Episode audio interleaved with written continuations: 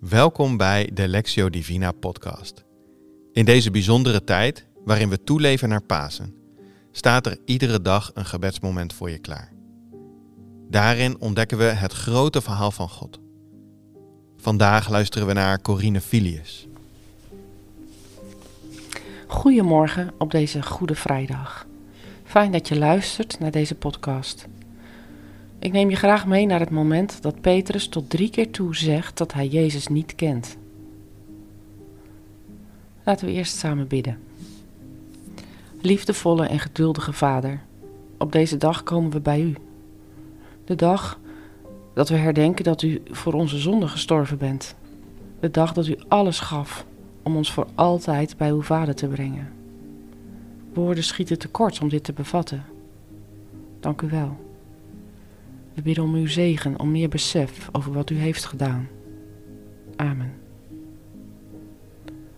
We lezen vandaag uit uh, Lucas, hoofdstuk 22, vers 54 tot 62. Toen zij hem gevangen genomen hadden, voerden zij hem weg en leidden hem naar het huis van de hoge priester. En Petrus volgde van verre. Toen zij een vuur hadden aangelegd midden in de hof en bij elkaar zaten, ging Petrus tussen hen in zitten.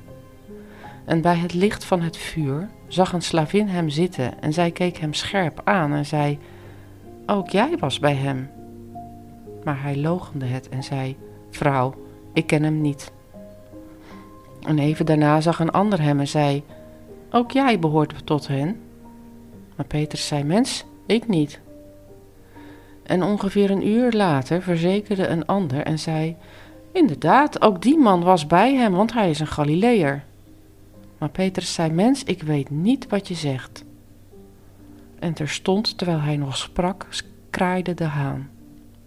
En de Heer keerde zich om en zag Petrus aan.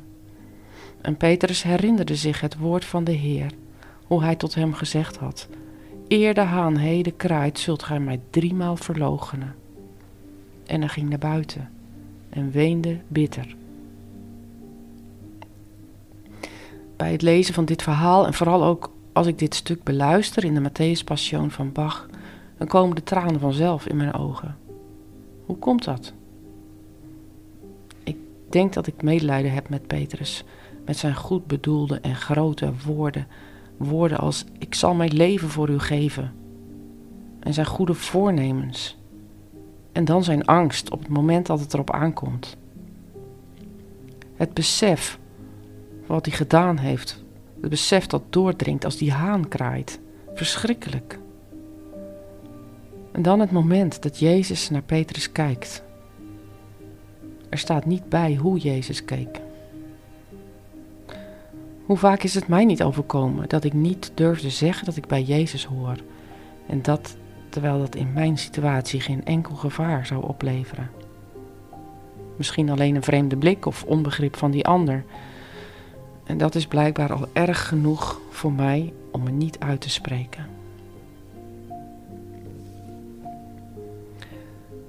Neem eens even de tijd om na te denken over Petrus en zijn woorden. Hoe goed let jij op je woorden? Wat spreek je uit?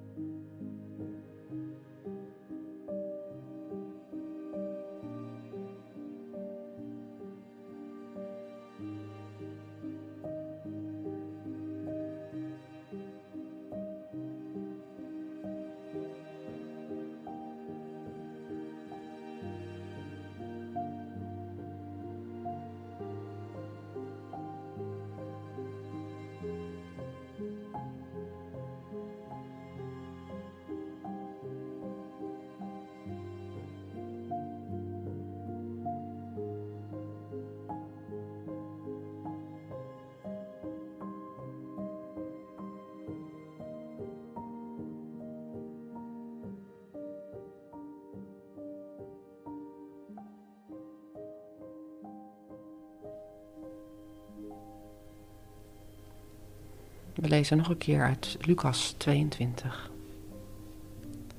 Toen zij hem gevangen genomen hadden, voerden zij hem weg en leidden hem naar het huis van de hoge priester. En Petrus volgde van verre. Toen zij een vuur hadden aangelegd midden in de hof en bij elkaar zaten, ging Petrus tussen hen inzitten.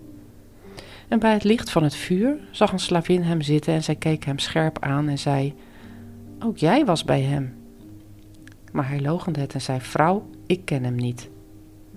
En even later zag een ander hem en zei: Ook jij behoort tot hen. Maar Petrus zei: Mens, ik niet. En ongeveer een uur later verzekerde een ander en zeide: Inderdaad, ook die man was bij hem, want hij is een Galileër. Maar Petrus zei: Mens, ik weet niet wat je zegt.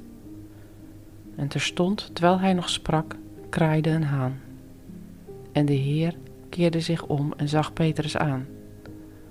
En Petrus herinnerde zich het woord van de Heer, hoe hij tot hem gezegd had: Eer de, eer de haan heden kraait, zult gij mij driemaal verloochenen. En hij ging naar buiten en weende bitter. Heer Jezus, dank u wel dat u naar de wereld gekomen bent om ons tot voorbeeld te zijn en om uw leven te geven om ons te redden.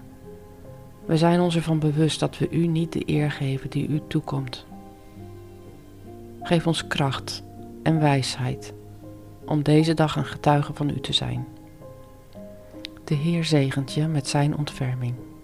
Amen.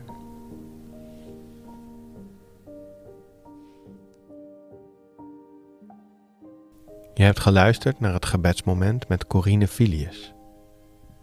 Samen ontdekken we het grote verhaal van God en leven we toe naar Pasen. Hopelijk tot morgen.